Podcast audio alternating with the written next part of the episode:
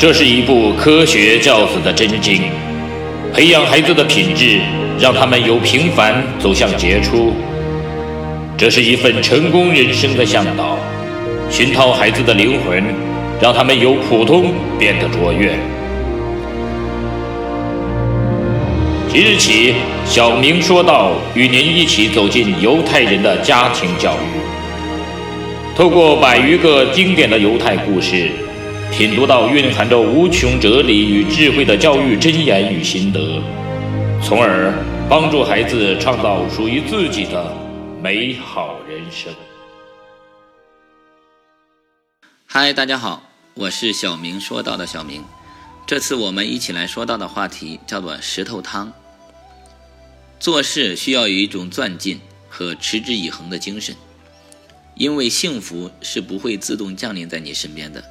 就像下面这碗石头汤给人的启迪一样。一个狂风雨的日子，有一个穷人到富人家里讨饭，滚开！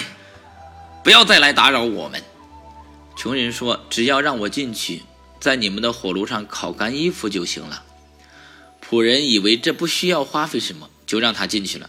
这个可怜人这时请求厨娘给他一个小锅，以便他煮石头汤喝。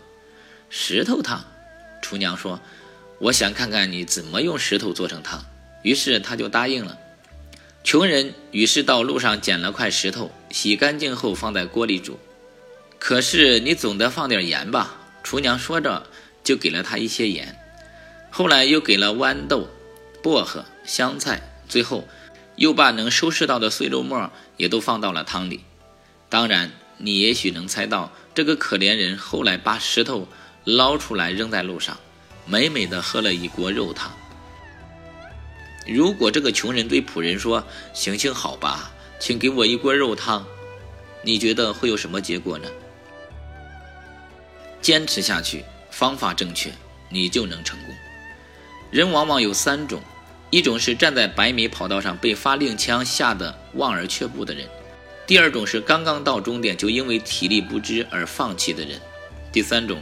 是破除万难、坚持到底、取得胜利的人。石头汤的主人就是第三种人。非常感谢您的订阅和聆听，我是小明，我们下次再见。